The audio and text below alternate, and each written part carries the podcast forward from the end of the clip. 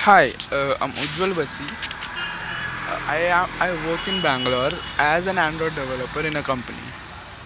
So my dream was never to work under a boss. Always I always wanted to work on my own.